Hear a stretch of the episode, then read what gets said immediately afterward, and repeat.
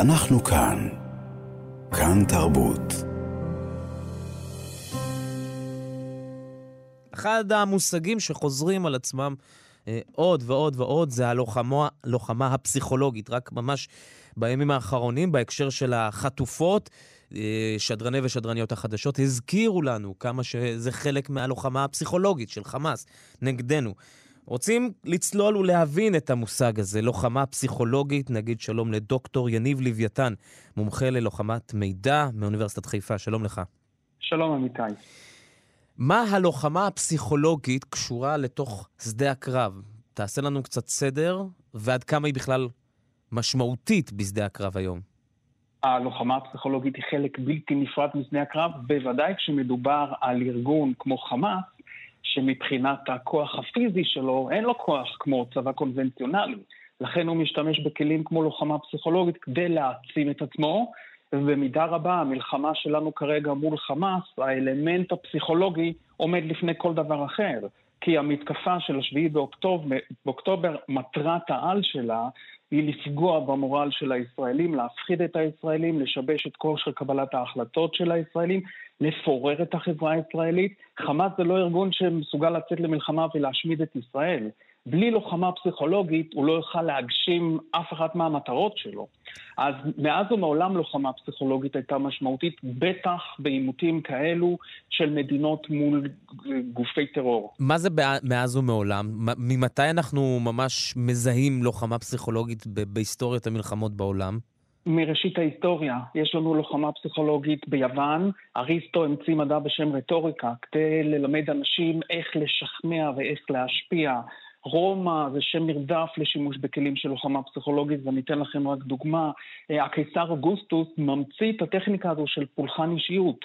כדי להאדיר את עצמו הוא מסתובב עם נעלי פלטפורמה, הוא משתמש במטבעות כדי לספר את הסיפור שלו. הפורום ברומא, שערי ניצחון. לאחר מכן, כשאנחנו מגיעים לעת החדשה, החל מהרגע שמופיע הדפוס, לוחמה פסיכולוגית היא חלק בלתי נפרד מכל לוחמה, ואנחנו רואים גם היום שימוש בכרוזים, במוצרי דפוס, במוצרי תקשורת, כי זה אלמנט מאוד חשוב שמאפשר לך להגשים את המטרות שלך במינימום משאבים. Mm-hmm. זה, זה כלי מאוד זול עם אפקטיביות מרשימה כשמפעילים את הכלי הזה בצורה נכונה.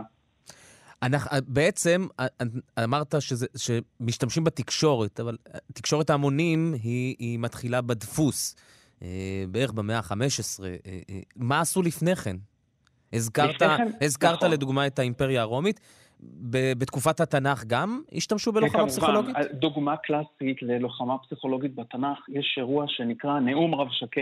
כאשר הצבא האשורי מטיל מצור על ירושלים, יוצא נציג של הצבא האשורי ונואם בעברית מול התושבים הנצורים, והלב שלהם, הם ממש פוחדים, כי מאיפה הוא יודע עברית?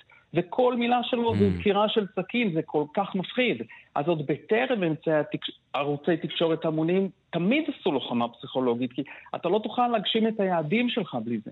זאת אומרת שאז השתמשו במין מפה לאוזן, מפה לאוזן, כדי שכולם ישמעו, אבל הכלי הזה מועצם מרגע שיש קרוזים, מרגע שיש רדיו כמובן, עיתונות, זה, זה הופך אה, לכלי הרבה יותר משמעותי, אני, לפי מה שאתה אומר. עמיתי, אז בוא ניקח את מה שאמרת מפה לאוזן. אחד הכלים הכי חזקים של לוחמה פסיכולוגית זו שמועה. בדוקטורט שלי חקרתי איך פיתחו את הלוחמה הפסיכולוגית המודרנית במלחמת העולם השנייה, ושם לימדו את הסוכנים איך מפיצים שמועות. שמועה זה כלי סופר עוצמתי היום, השמועות תוקפות אותנו דרך וואטסאפ, וכולנו קיבלנו את הוואטסאפים המפחידים שהערבים מצלמים וכל מיני דברים הזויים. Mm-hmm. המקור, המקור של השמועות האלו אצל האויבים שלנו. כל אחד מאיתנו שמעביר כזו שמועה מטורללת עוזר לאויב. כי השמועות הללו פוגעות במורל, אנשים נמצאים במצוקה ובפחד.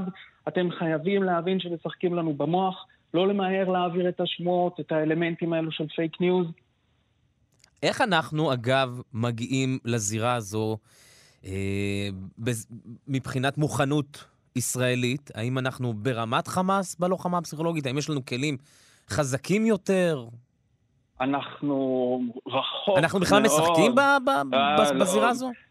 בואו, כשכל אחד ישאל את עצמו עד כמה משרד ההסברה רלוונטי, עד כמה אנחנו רואים אנש, אנשי מקצוע מומחים מתעסקים בתחום הזה, אז מלכתחילה היחס של המדינה הוא יחס אה, לא רציני, נאמר את זה כך.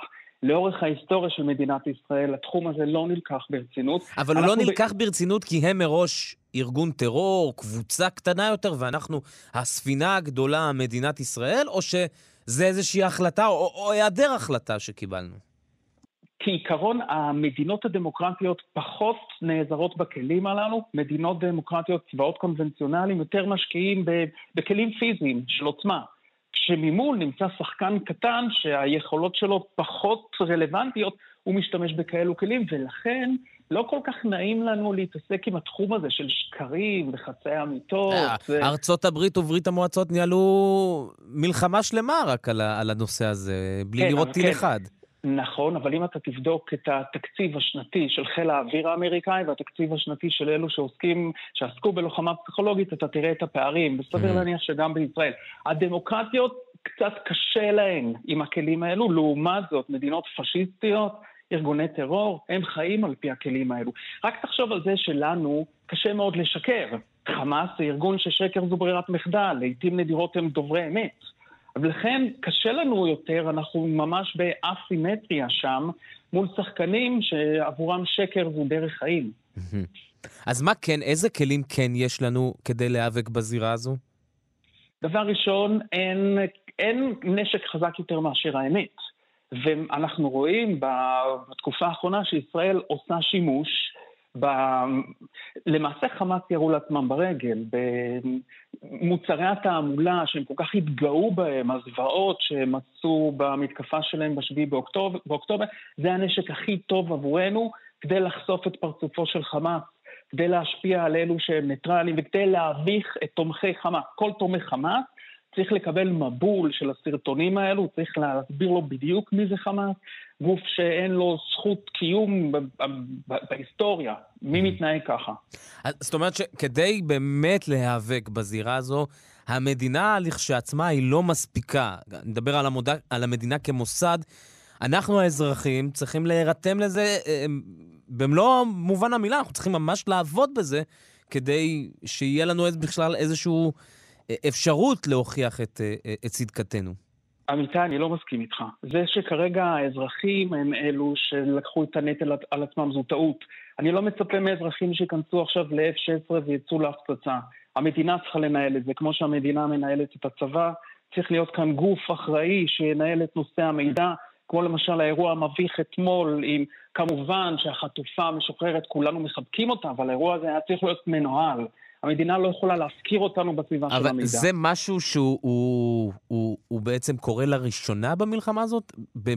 בהיבט היסטורי, זה כך קרה גם בעבר, ש, שאנחנו בעצם כשלנו כמדינה, ואז האזרחים יצאו ל, ל, להגן ולהילחם במלחמה הפסיכולוגית, או שכך מקובל? אנחנו כושלים באופן עקבי בכל המקום הזה שנקרא הסברה. רק שהפעם, מכיוון שמדובר באמת באירוע משמעותי, ומכיוון שאנחנו רואים הרבה מאוד מקומות שבהם המדינה לא נותנת פתרון, האזרחים לקחו את ההגה, עושים דברים מדהימים. זה לא אמור להיות ככה. האזרחים לא אמורים להיות לוחמים בשדה הקרב, והאזרחים לא אמורים להיות אלו שמנהלים את ההסברה. Mm-hmm. אבל בלית ברירה, ומכיוון שיש פה באמת אנשים מדהימים, ויש כאן התגייסות של קהילות של הייטק ואנשי פרסום, ובאמת מומחים בתחום, אז אנחנו רואים גם פעילות יפה. אבל קחו... כן. אני, אני רוצה אולי, אבל להיעזר דווקא ב, ב, בדוקטורט, שככה הזכרת אותו פה, כן. של אה, אה, נושא השמועות. מי כן. היו מפ, מפיצי השמועות במלחמת העולם השנייה? המדינות כמוסד, או אזרחים שפשוט אה, אה, ככה שמעו דברים והתחילו להפיץ, בין אם זה באירופה, בין אם זה בחלקים אחרים בעולם? זה בדיוק. השאלה שלך מצוינת, כי עד להופעה של האינטרנט, לאזרחים בכלל לא הייתה גישה. מי יכול בכלל להתערב במשחק הזה של תקשורת המונים? רק מהרגע שיש לנו גישה לוואטסאפ, לרשתות חברתיות, אז אזרחים יכולים לקחת חלק. מלחמת העולם השנייה זה רק גופי המודיעין עוסקים בנושאים האלו, כי הם היחידים שיש להם יכולות. עד למהפכה הדיגיטלית של סמארטפונים, אזרח הוא לא תחנת שידור. אבל היום, מכיוון שלכל אחד יש פוטנציאל, יש לנו משפיענים ובלוגרים שבלחיצת כפתור יכולים להגיע למאות אלפי ומיליוני אנשים, אז לכן היום אנחנו רואים את כניסה של אנשים פרטיים לזירה הזו. בטרם המהפכה הדיגיטלית זה לא רלוונטי, זה רק mm-hmm. משחק של מדינות. עד כמה בתוך השחקנים האלה, היום, אם אנחנו מדברים על 2023, אם אתה יכול רק אולי אפילו למפות את הזירה הזאת של הלוחמה הפסיכולוגית בין תקשורת ממוסדת, עיתונות, אה, עיתונות משודרת, רדיו או טלוויזיה, לבין באמת אה, אה, המו"ל העצמאי, מה שנקרא, עמוד הפייסבוק, עמוד האינסטגרם, כל אחד וה, והממשק שלו לעולם.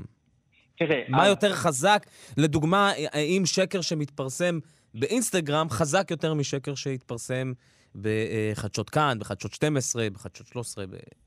אמיתי, זו שוב שאלה מצוינת, כי המטרה של אלו שמפיצים לוחמה פסיכולוגית או פייק ניוז, זה מתחיל מהאזורים של פה לאוזן, רשתות חברתיות, ועם כל הכבוד, ברשתות החברתיות זה זז מהר, אבל זה לא מהר כמו ערוצי התקשורת הגדולים. החלום של מפיצי השמועות זה שהשמועה תזוז ברשתות החברתיות, ובסופו של דבר תגיע לחדשות, ברדיו, בטלוויזיה, כי אז זה כבר מגיע לתפוצה הרבה יותר גדולה. ולכן אנחנו צריכים לנקוט בזהירות רבה באופן שבו אנחנו מפרקים את השמועות הללו, ולכן אנחנו צריכים לעצור את ההתפשטות של השמועות, עדיין שזה בשלב של הרשתות החברתיות, ולכן... כן, כי, כי לנו זה נראה... אני לפני יומיים, כאשר שוחררו שתי החטופות, היה רגע שכבר בוואטסאפים עברו השמות, ו- וכולם ידעו את זה, והיה אפילו שלב שבו, אה, אני לא זוכר באיזה ערוץ, אחת המגישות אמרה, אנחנו יודעים שזה עובר ביניכם, אבל אנחנו מבקשים להפסיק להעביר את זה, ואנחנו לא לוקחים חלק בתוך זה, אלא עוצרים את זה. זאת אומרת, בסוף... אנחנו הסתכלנו על הטלוויזיה והסתכלנו על איזושהי אה, טכנולוגיה ישנה, עם כל מיני אתיקה עיתונאית שאולי לא רלוונטית, בטח בתוך הזירה של הלוחמה הפסיכולוגית.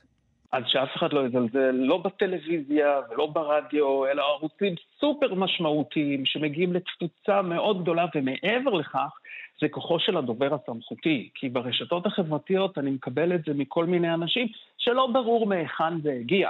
אבל כאשר איש תקשורת שאני מכיר מגיש מהדורת חדשות, כאשר הוא חוזר על השמועה הזו, וכאשר הוא זה שמפיץ את הפייק ניוז, אז זה הרבה יותר עוצמתי.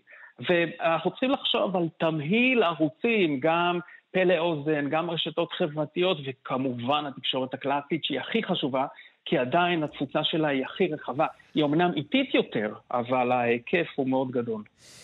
מבט קדימה, אולי לסיום, אתה חושב שננצח בזירה הזו אם אנחנו הולכים למלחמה שהיא ארוכת טווח? אני חושב שננצח, נקודה. במקביל, אני מקווה מאוד שבמדינת ישראל ייפול האסימון ואנחנו נראה סוף סוף משהו, התייחסות יותר רצינית, מקצועית, לנושא הזה של לוחמת מידע, כי הוא קריטי. ורק תיקחו בחשבון את המצב של הניטרלים מסביב לעולם. התפרסם אתמול סקר שאומנם הציבור המבוגר בארצות הברית תומך בנו, אבל את הצעירים בארצות הברית איבדנו, ואין שום סיבה שהדבר הזה יקרה. איך זה יכול להיות שהצעירים בארצות הברית תומכים בחמאס יותר מאשר בנו? Mm-hmm. כן, זה בכלל, כל המיקום אה, שבחר לעצמו השמאל הפרוגרסיבי בעולם, זה נשגב מבינתי להבין את זה. כן. טוב, אנחנו נמשיך לעקוב ואולי נעזר בך ככל שיהיו עוד אירועים כחלק מהלוחמה הפסיכולוגית. דוקטור יניב לוויתן, מומחה ללוחמת מידע באוניברסיטת חיפה, תודה רבה לך. תודה, אמיתי. אנחנו כאן. כאן תרבות.